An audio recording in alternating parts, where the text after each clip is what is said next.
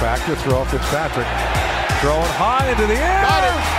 Parker touchdown. What a win for this Miami Dolphin team. Wow.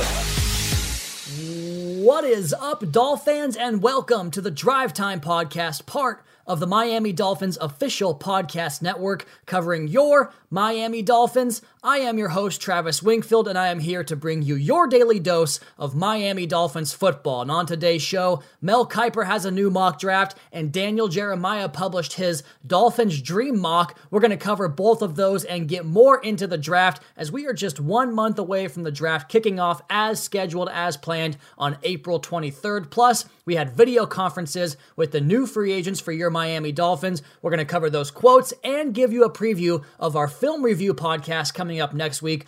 All of that and more here on this Friday, March the 27th edition of the Drive Time Podcast. That's another. So we had a Mel Kiper conference call on Wednesday where he discussed some Dolphins options in the draft, and he also published his most recent mock draft up on ESPN. But first, I want to get to Daniel Jeremiah because I love the way he comprehensively covers this thing in terms of who are the best players on his board. How does he think the draft will unfold? And I love having that two pronged approach because those two answers should be different. Teams value players different than other teams, and scouts all have differing opinions on players. So that's what makes the draft so great is the variety and all these mock drafts and all these ideas. But to me, Jeremiah covers it so comprehensively because he'll give you team needs or talk about specific team fits. And so he laid out his perfect Dolphins draft for picks 5, 18, 26, 39, and 56, the first two rounds of the draft. And I want to go ahead and go over that here on the podcast and give you a bit of insight on the players he selected for Miami at those spots.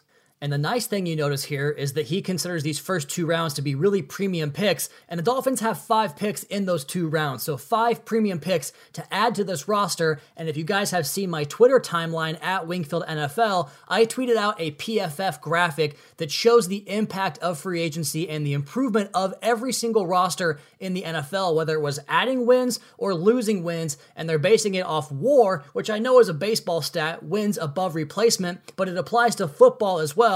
And in terms of value added to the roster, only the Arizona Cardinals added more war to their organization this offseason in free agency. And the Dolphins have just done so well to add core parts to the football team, not just fixing needs on the roster, but adding the same type of players, the same character, the same theme within these players, and giving themselves so much flexibility on draft day and if you heard the interviews with each of those players on the Drive Time podcast, you'll recognize that theme and recognize that the Dolphins' vision was very singular this offseason in terms of getting everybody on the same page. And you're also going to notice that in the quotes today we have on this podcast from the video conference call with the entire Dolphins and South Florida media with each of the Dolphins free agents. So we'll get to that here in just one second. But I want to get back to the stream draft from Daniel Jeremiah, the fifth pick in the draft, quarterback Tua Tagovailoa. He has him listed there. We've heard his podcast co-host Bucky Brooks refer to Tua Tagovailoa as the best quarterback in this draft, above Joe Burrow, who right now has been the consensus number one overall pick on NFL.com, on ESPN.com, on the Draft Network, pretty much any website you want to look at. Joe Burrow goes number one overall to the Bengals.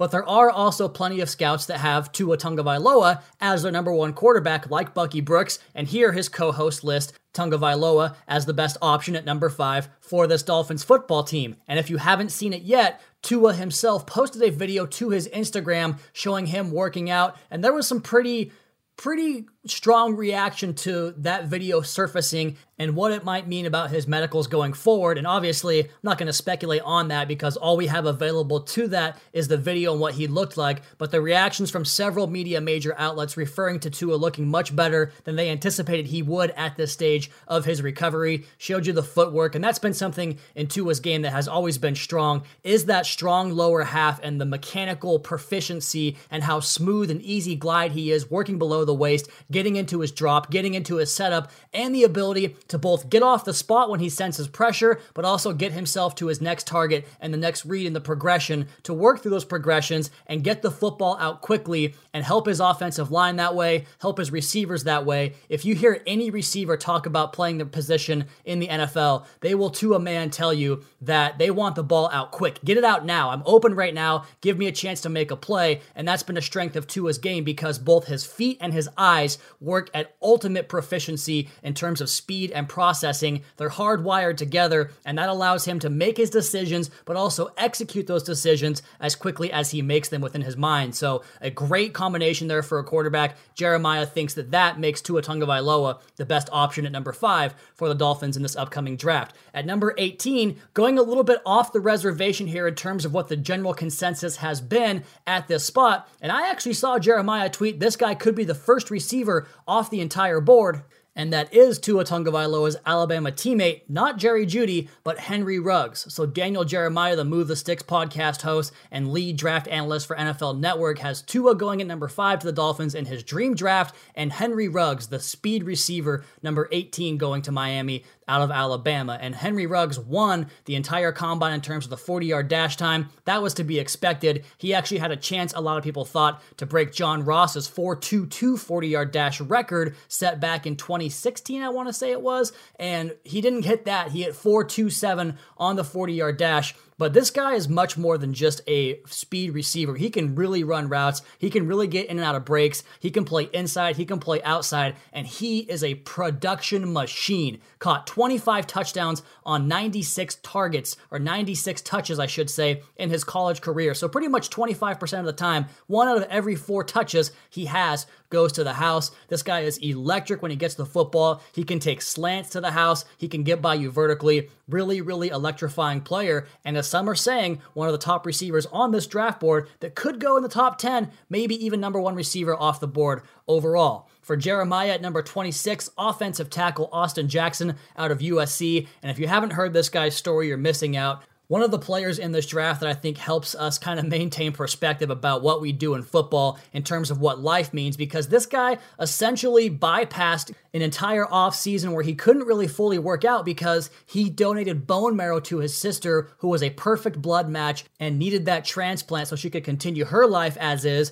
And Jackson was the first one to step in and make that happen. So he pretty much sacrificed his off-season workout regimen. And Jeremiah has referred to this on the Move the Sticks podcast that he and people around the USC program mentioned it took some time for him to get back, but once he did and once he got to full strength, he was back to his same self. And he's just 20 years old. So the upside on this tackle with rare, rare athletic traits. He's a big, big guy. And I think that he really attaches himself to that leadership mentality. I mean, what more leadership and selfless mentality can you exhibit than putting someone else over yourself when it comes to your profession and life? Just the ultimate selfless sacrifice for Austin Jackson. And he's a damn good football player, too. At 39 here on Daniel Jeremiah's Dolphins' dream draft is Marlon Davidson out of Auburn, the defensive lineman, and he lists him as a defensive end, but really this guy can play anywhere along that defensive line. We talk about techniques on this podcast all the time. Pretty much what you're looking at is over the nose tackle is a zero technique, and that's going to range all the way out to what's called a wide nine technique, and that's the widest alignment for a down defensive lineman. But Davidson can pretty much play anywhere between I wouldn't even put him past playing the nose tackle position. He can play that one tech. He can kick all the way out to the five, maybe even the seven. And the seven's going to be the one that lines up out wide around the tight end, five over the ta- or on the outside shoulder of the offensive tackle. And your two techniques and three techniques are going to be more condensed inside. And Davidson can do that, and he has the lateral agility and quickness and the arm and hand work to make himself kind of skinny and tough to block when he shoots those gaps and dives in and twists and slants and stunts and runs all the games you can do on a defensive line. This guy can get it done in a variety of ways. And Joe Burrow himself, we talked about the consensus or sort of the consensus number one overall quarterback in this draft. He talked about the toughest game that he played last year was against Auburn, and it was the game where the LSU offense, this high flying, record setting offense, was really restricted more than it had been at any point in the season. He talked about how that matchup was so difficult because that Auburn front line was able to give them so many issues up front, and LSU is going to put three, four of these these guys on their offensive line into the draft, but because of guys like Derrick Brown and Marlon Davidson, the Auburn defensive line was tough to deal with for that LSU high flying offense. And I think Davidson's a great fit in terms of what he can do play multiple positions, can rush the passer, set a hard edge. A good pick there at number 39, according to Daniel Jeremiah. And we talked about the LSU offensive line, pick number 56 in Jeremiah's dream Dolphins draft. Interior offensive line. He played center last year for LSU, Lloyd Cushenberry, and I really fell in love with this guy in the post-season scouting process, watching his work at the Senior Bowl because he just takes such good angles to the football. He can really drop that anchor and drop that lower half and squat and hold up the pressure in terms of bull rushes. He can mirror in terms of quickness and going back and forth and passing off stunts in games. Very smart, heady type of football player, big time leader. We detailed him in the scouting combine preview here back back in my first week on the job for the Miami Dolphins here on the Drive Time Podcast, part of the official Miami Dolphins Podcast Network. We previewed Cushenberry and some of the character background and character detail of him, and he was awarded with the right to wear a number 18 jersey for LSU, a distinction given to two players on that team, one on offense, one on defense. K'Lavon Chaisson wore on the defensive side of the ball. Cushenberry wore it on the offensive side of the ball. Well, he wore it in practice because restrictions didn't allow the offensive lineman to wear the number 18 jersey but he earned that, and that 18 jersey represents representing the state of Louisiana, representing the LSU football program, and everything they stand for, both in excellence on and off the field. So there's your character check, there's your leadership, there's your selfless mentality. And I think Jeremiah does a good job hitting on those notes here with that vision for leadership, guys that are willing to make the sacrifices necessary to become great football players and that can jive in with a positive locker room mentality, a positive locker room mindset, something we're going to hear about from several of the Dolphins' newest free agent additions here in just one sec. But before we do that, Tagovailoa, Henry Ruggs, Austin Jackson, Marlon Davidson, Lloyd Cushenberry, Jeremiah's top five picks in his dream Dolphins draft. I want to get now over to the Mel Kiper mock draft and Kiper has no variation with his fifth pick in the draft for the Miami Dolphins. But first, I want to read his top five picks of this ESPN 3.0 mock draft. It was published on March 24th. He has Joe Burrow going to the Bengals, number one, Chase Young going to Washington, number two, the defensive end from Ohio State, highly regarded as the best player in this draft by many, many draft pundits, including the Draft Network. Jeff Okudah, the top cornerback in this year's class, pretty much unanimously across the board, goes to Detroit to take over for Darius Slay there in the Lions. And then the Giants come back with Isaiah Simmons, the versatile do everything linebacker there from Clemson, although you can play him at safety, you can play him at slot cornerback, you can play him on your defensive line, can do everything. At pick number five, he has the Dolphins taking again quarterback Tua Tagovailoa, and since we already covered Tua's footwork and the processing and the feet being hardwired to the eyes, let's talk now about his long ball because in that same video where he posted his workout, and he put a caption on it of practicing social distancing with the long ball. And so the sense of humor clearly is there, but so is that long ball in his repertoire. We've talked about this on previous podcasts about how he essentially played in three separate offenses in his three years there at Alabama. His first year coming off the bench in that national championship game in 2017 really ran a lot of zone read, had 12 carries in that game, and only played the second half, but then comes back in overtime and hits the big game winner touchdown pass to DeVonta Smith Smith after he took a sack on first down, gets himself into some hot water, and then rescues it after that with a big time touchdown throw with great anticipation, really impressive trajectory, and perfect accuracy on that throw. And that's kind of what he does to put the ball downfield on those arcing deep throws. He throws it with anticipation, he recognizes the coverage and gets that thing out quickly, and gives his player a chance to run underneath it and make a big play after the catch. And that was really the theme of the 2018 Alabama offense was taking those vertical shots and taking advantage of all those speed and dynamic round one type receivers they had there at Alabama. Then you come back this season and he changed coordinators again and turns into more of a let's take what the defense gives us. Let's stay on schedule. Let's be smart about our decisions here and just really make this offense click and give these playmakers opportunities. And he was so sharp in that area, getting the ball out underneath, getting the ball to his checkdowns, moving the defense with his eyes, and putting the football where it had to go. So you look at his tape throughout the course of his college career, intermediate, short, deep, whatever it was, he really excelled throwing the football to all areas of the field. Now, there are two more picks in this first round mock draft from Mel Kiper up on ESPN, mock draft 3.0. He has the Dolphins taking a running back at pick number 18, Georgia's D'Andre Swift. And my favorite thing personally about D'Andre Swift is how smooth he catches the football as a pass catcher and then turns right upfield, and there's no lost movement. Like sometimes you'll see a player catch the ball and they kind of have to regather and get themselves squared upfield, but he just catches that thing seamlessly and turns it and goes. It's really impressive, and you see that in his running ability as well. A one cut guy that can really explode through the hole, really be dynamic at the point and make guys miss in the open field or in short spaces. So he gives you a major shot in the arm to the tailback position as well. And then at pick 26, he has Miami taking offensive tackle out of Houston, Josh Jones, and talking about the Senior Bowl and Lloyd Cushenberry. I don't think anybody showed better improvement throughout the Senior Bowl week than Josh Jones, and that's the number one thing you look for at the Senior Bowl is how does a guy respond to the Tuesday practice when you kind of load up all this install on them, and then through the course of Wednesday and Thursday in the one-on-one drills, understanding what the coaches want out of you, how much improvement can you show? And Josh Jones was so locked down on that Thursday practice that took place indoors there down in Mobile at their facility, and he was just locking guys up and he was matching the speed rushes, mirroring, working back inside, redirecting, all the stuff you want to see from an elite left tackle prospect. Josh Jones was doing that, and so Mel Kiper has him at pick 26 for Miami, blocking for D'Andre Swift and Tua Tagovailoa in an offense-heavy draft for Mel Kiper on ESPN. And where his theme on the draft was on offense, the Dolphins signed 10 players in free agency, seven of those coming on the defensive side of the football. And we'll talk to some of those guys here on the podcast later or play their audio from their media press conferences via Zoom over the video platform here on this Thursday, recording this podcast for Friday, March the 27th. But I want to get to a interview Kyle Van Noy did with Ian Rapoport on the Rap Sheet and Friends podcast back on March 16th just before he signed on March 18th with the Miami Dolphins. And Rapsheet asked him a question heading into free agency how his mindset might change as he goes out to the free agent market and does not have a team. And here was Kyle's answer, which I found I found to be very refreshing and very enlightening from the Dolphins' new linebacker. You know, I, I don't think my mindset is going to change at all as far as the player I am or how I envision and my goals each and every year, always to get better, always to be a leader on the team and just be disruptive. Um, now it's hopefully being able to set up my family and um, be with the team or go back to a team that views me as a priority.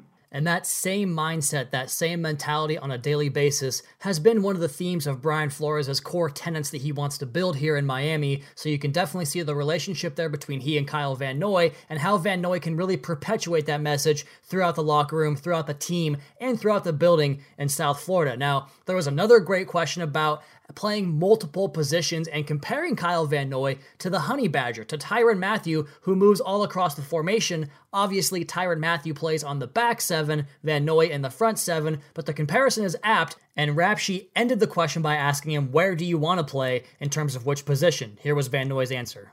Yeah, that's. Uh, I love that question because I don't necessarily compare myself to Honey Badger at, at all because you know I, I don't like to get compared to other players. I'm my own player. I I just try to I try to tell people that that's me and him have that same mindset as far as he doesn't care about playing safety, nickel, corner. It doesn't right. matter. He's on the field. That's my same mindset. It doesn't matter if I'm DN, inside linebacker, outside linebacker. I'm lined up over the the damn center. I I just love and have a passion for football and want to be the best of my ability. And you know, with that being said, you don't.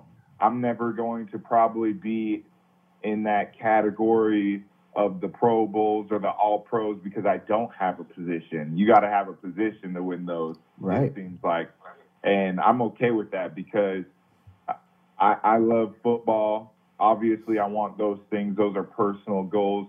But at the end of the day, I want to win. And that's my mindset. Uh, I want to do whatever it takes to win football games. I mean, what more do you need to hear than that right there? That is Brian Flores' message resonating through a player into the locker room, into the building, like I mentioned. Just the perfect answer to that question. Wants to win, doesn't care about individual accomplishment, individual accolades, wants to be able to play multiple positions and impact the game, help his teammates. You just love that answer from Kyle Van Noy. And on the topic of good answers at press conferences among these free agents, we, the Dolphins media, had a chance to catch up with eight of the 10 free agent signings on Zoom video conferences on Thursday. And I want to just go through and mention some of the top quotes that I pulled from these interviews and try to find some different quotes compared to what we got on the interviews in the Drive Time podcast last week. And if you guys want to see these interviews in their entirety, you can find them on YouTube, the Miami Dolphins official YouTube channel, or anywhere you get your Dolphins information on socials, the website. We're going to have this content for you guys everywhere we have content, but I want to go through some of the quotes that I found interesting or intriguing so far on these interviews. And we're just going to go ahead and go in order of how these interviews were laid out to us. Very first up, on our little interview circuit was linebacker Elandon Roberts, and he said something that I found very intriguing about not having the ability to take free agent visits and how much of a factor that was for him in his free agency period and how much it might have hampered him. And he basically said it wasn't a factor because he knew the kind of program that Brian Flores ran and how he knew that everybody in that building would be of a similar mindset, of an intense, workmanlike mindset, and you can just tell the infectious personality, the infectious work ethic that Brian Flores breeds in Miami. And these free agents, to a man, they all agree that's the reason they wanted to come here. Ted Karras talked to me about drinking a gallon of milk every day back in high school. He talked about the leadership aspect of Brian Flores, but I want to mention another thing he said here about his workout regimen so far during coronavirus. He said that his neighbor across the street has a weight rack in his garage, so he goes over there and lifts weights in the garage and then runs up and down the streets and gets his band work in as well. But he also made a really good point about how he perceives Brian Flores' defense playing on the other side of the football. And he mentioned that, you know, he was a sixth offensive lineman, the interior reserve offensive lineman for the Patriots for those years that Brian Flores coached the linebackers and the defensive coordinator there in New England. And he mentioned that with a Brian Flores defense, you're going to have big, tough guys on that defensive line. Anytime you play Flores' teams, it's going to be a tough day for the guys inside, lots of hitting and covering guys up. And the covering guys up reference is just about alignment, where they align pre snap, but the physical aspect, the hitting thing, that's no secret. We talked to Brian Flores at training camp last year. Every single day, he made the message the point we got to beat blocks, we got to tackle, we got to block guys on the other side of the football. And so, when it comes to the physical aspect of the game, he really reinforces that mentality. It's big for him to be physical and to be the tougher player in every single game. Up next was Byron Jones, and he too, like these other guys, was fantastic on the interviews. He had a great quote where he talked about wanting to be the catalyst for the culture in Miami and how pumped up and excited he is to come to Miami because it's a team with a direction, a team on the come up, and that he recognized that pretty much from his own perspective, but also throughout the rest of the league. That everybody he spoke to, and you guys heard this on Drive Time, everybody that Byron Jones spoke to said that Brian Flores, or just had great things to say about Brian Flores. He said, quote, Flo is a young coach. He's got young energy. I heard he's intense. I talked to a lot of people throughout the league, and they all had great things to say about Brian Flores. He also was asked about his teammates that were added to the roster, and Jones wasn't shy about it. We got some ballers, he said. No doubt about that. He's excited to be a part of this defense, this new direction, and the challenges of being a leader and being the vocal voice in the locker room for your Miami Dolphins. So, getting the production and the leadership aspect from Byron Jones is a priority, and I think Miami struck gold there. He also joked about his interception total and how yeah, he's got to do better picking the football off and mentioned that his ball production is not quite there yet, but not so fast, my friend. 43 career pass breakups, that's ball production right there, getting your hands on the football. The football shaped weird, man. Like you're not going to catch it every single time, especially when you're playing in that tight coverage, staying in phase, staying in tight man coverage. It's tough to get picks when you're doing that. And if he can just break the pass up and take guys out of the route concept altogether, I mean, if you're not getting targeted, that means you're probably doing your job. So I, th- I think that that whole thing is completely overblown. He has fantastic ball production with 43 career pass breakups in the NFL. We then had a chance to catch up with Jordan Howard, new Dolphins running back, and he brings that physical mentality to his interviews, to the game, to the locker room. That's what he wants to do. He, someone asked him a question about what his role might be in Miami or if they had predetermined a role for him in those contract negotiations. And he said, No, I just want to help the team win whatever way I can. So that mindset's still on that same brand there. He talked about being physical and how he wants to hit the ball, the defender before they hit him. That's his mindset. That's how he would describe his running style. And if you want to talk about physicality in the game of football in general on the other side of the ball, defensive end Emmanuel Ogbah, I had a chance to go over his tape. We're going to cover this on next week's podcast. That dude plays physical, physical football. When he hits you, when he strikes you with those hands, those guys feel it. A lot of times he's denting that edge backwards. That's fun to watch. We'll cover that again next week on the podcast. But the main takeaway for me on Emmanuel's interview with the South Florida media was that he said he got cleared from his torn pec, which cost him the last six games and the playoffs and Super Bowl last year for Kansas City with a torn pec muscle. He said that he was cleared four to five weeks ago from that pec to work on field drills, although obviously he can't do that right now because of the restrictions with coronavirus, but he is doing some conditioning, push ups, and sit ups. But as soon as we can get back to life and get back to football, Ogbah is going to be out there and be a full go for practices for your Miami Dolphins. Now, he also mentioned the reason he came to Miami. Common theme here, right?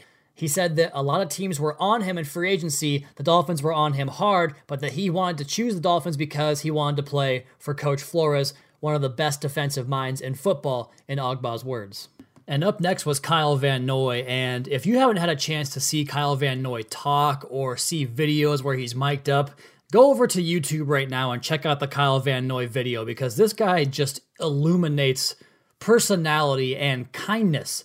And you would just never know that he's this rough and tough and rugged football player when you consider his off the field demeanor and just how kind of gentle sounding he is. But he had some very good sound clips on this availability. And I want to go ahead and start right here with the first one where he was asked about Brian Flores and he said, with a big smile on his face, you probably wish you could play for him if you played football. The toughness that he has, the grit that he has. He's the same guy every day. He's ready to go to work every single day. Also said that he doesn't like being called a linebacker or a defensive end because he's just a football player, and we know how important that is in Brian Flores' positionless defense, versatility, rushing the passer, playing the run, dropping into coverage. He does it all. But you didn't just sign Van Noy for how great of a guy he is, for how much production he gives you on the football field, and for his versatility. You also signed him because of his leadership, and he's more than well aware of that. Knows that he's one of the older players on this young football team, and that he is really excited about embracing that leadership role to help the younger guys, not just on the football field, but off of it as well.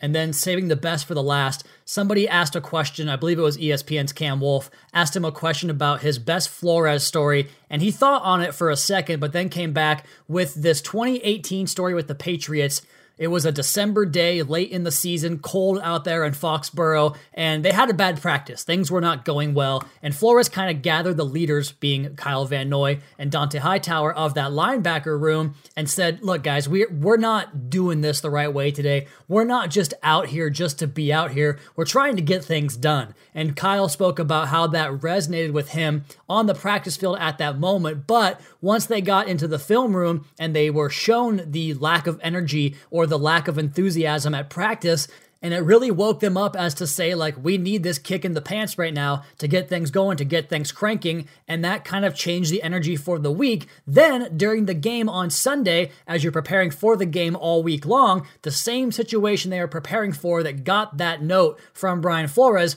shows up in the game, and both Van Noy and Hightower made a play on the football, and they come back to the sideline and they're kind of razzing Coach Flores about not being out here just to be out here. So he has that teaching mentality that resonates with the team, but they also have the comfortability and the, the familiarity with Brian Flores to be able to joke around and mess around with him. So it's not like that player's coach where they love him because he's easy and doesn't set strong boundaries. It's the player's coach that has these strict boundaries and knows when to be serious, when to be tough. And having that balance, that very delicate balance, is how you earn respect in this league. And then finally, I wanted to throw this last note on here because this is like my favorite thing as a lifelong football fan. The Fins, I'm a West Coast, I grew up on the West Coast, so the games were always at 10 o'clock a.m. for me out here. And when the Fins get that win in the 10 a.m. window, you have the rest of the day to watch the afternoon games and then to watch the night game. And it's just so much better, so much more enjoyable to watch other teams play when you have a Dolphins win in your back pocket. And Van Noy mentioned the exact same thing how much he loves getting that win in the one o'clock Eastern window and then going home and enjoying the night with the win in his back pocket and watching other teams play ball. So you, Check out the YouTube stuff, Miami Dolphins YouTube channel. We have all the videos of these interviews. We've got one more to get to, but I want to just make a mention to go out go out there and check these videos out because these guys all have personality. They're all very well versed in the leadership, the versatility, all the things we've preached on this podcast for the month that I've been doing it now. These guys all really, really emanate that personality and that style. I promise you're going to enjoy it. And we'll go ahead and finish up here with Shaq Lawson, defensive end coming over from Buffalo. You heard him on the podcast last week, and he kind of reiterated a lot of those points about what makes him a special football player and why he decided to join the Miami Dolphins, mentioned reuniting with Marion Hobby, his former defensive line coach at Clemson, talked about the differences between he and Christian Wilkins, and said the only difference between he and Christian is that Christian has done everything, and by that he means score a touchdown on the offensive side of the ball. So clearly Shaq trying to help the team win in any way he can. He was also asked about what it means to him to set the edge, and you could tell a certain sense of pride. He even said himself he takes pride in not letting anybody out of his gap because on defense, you're going to be responsible for certain gaps on the defensive line, and Shaq has that off the edge, mainly setting the edge as the defensive end, and he really takes pride in setting that edge, making sure nobody gets out of his gap and also resetting the line of scrimmage by shocking the offensive line, moving them backwards, and pushing them into the ball carrier. And he said that's how you get to those TFLs. And of course, Shaq had the second most TFLs among defensive linemen last season in the NFL. So again, go check out all those videos on the Miami Dolphins YouTube channel. We'll probably have them up on the social medias as well here soon. And I want to give you guys a quick glimpse into what we're doing on the podcast next week. I've got about six or seven players done in terms of watching all their reps from tape last year. Been a busy week doing that. And we're going to get kind of into the weeds on that all 22 and tell you what makes these players special and a big reason why so many pundits around the league are saying this Miami Dolphins team really did a good job in free agency of improving this roster and just how intelligent these guys are when it comes to playing on the field, knowing their job and getting that job done. And it really points to this idea about all the veteran leadership the Dolphins brought in this offseason, which could really help in a possibly shortened offseason with the coronavirus going around. That plus the presence of young leaders like Christian Wilkins, Jerome Baker, Raekwon McMillan, and not to mention the vets that have been here for a couple of years, like a Bobby McCain, for instance. There's a theme building here and that theme is really perpetuated by this year's free agency class. So check in on the podcast next week. We're going to go in on the film on several of these guys. Like, for instance, I tweeted on Thursday, I believe it was, maybe it was Wednesday, about Byron Jones in a one on one rep against Terry McLaurin of Washington, who ran a 4.35 40 yard dash at the combine just last year. And Byron Jones goes stride for stride with him on a post route where he's playing from outside leverage, which means he's already outflanked to the post route and he just stays in that hip pocket, showing you the world class speed. So we're going to go over several plays like that, tell you which plays that you should go check out on Game Pass to get a good feel for what these guys can do best here in Miami. We'll have all that next week, but as for today's podcast, that's going to be my time. You all please be sure to subscribe to the podcast on Apple Podcasts, Spotify, wherever you get your shows from. Go ahead and leave us a rating leave us a review. Follow me on Twitter at Wingfield NFL. Follow the Dolphins at Miami Dolphins. And of course, check out the Fish Tank and Audible podcast as well as MiamiDolphins.com and the YouTube channel for all those videos. Until next time, fins up. Fins up. Fins up.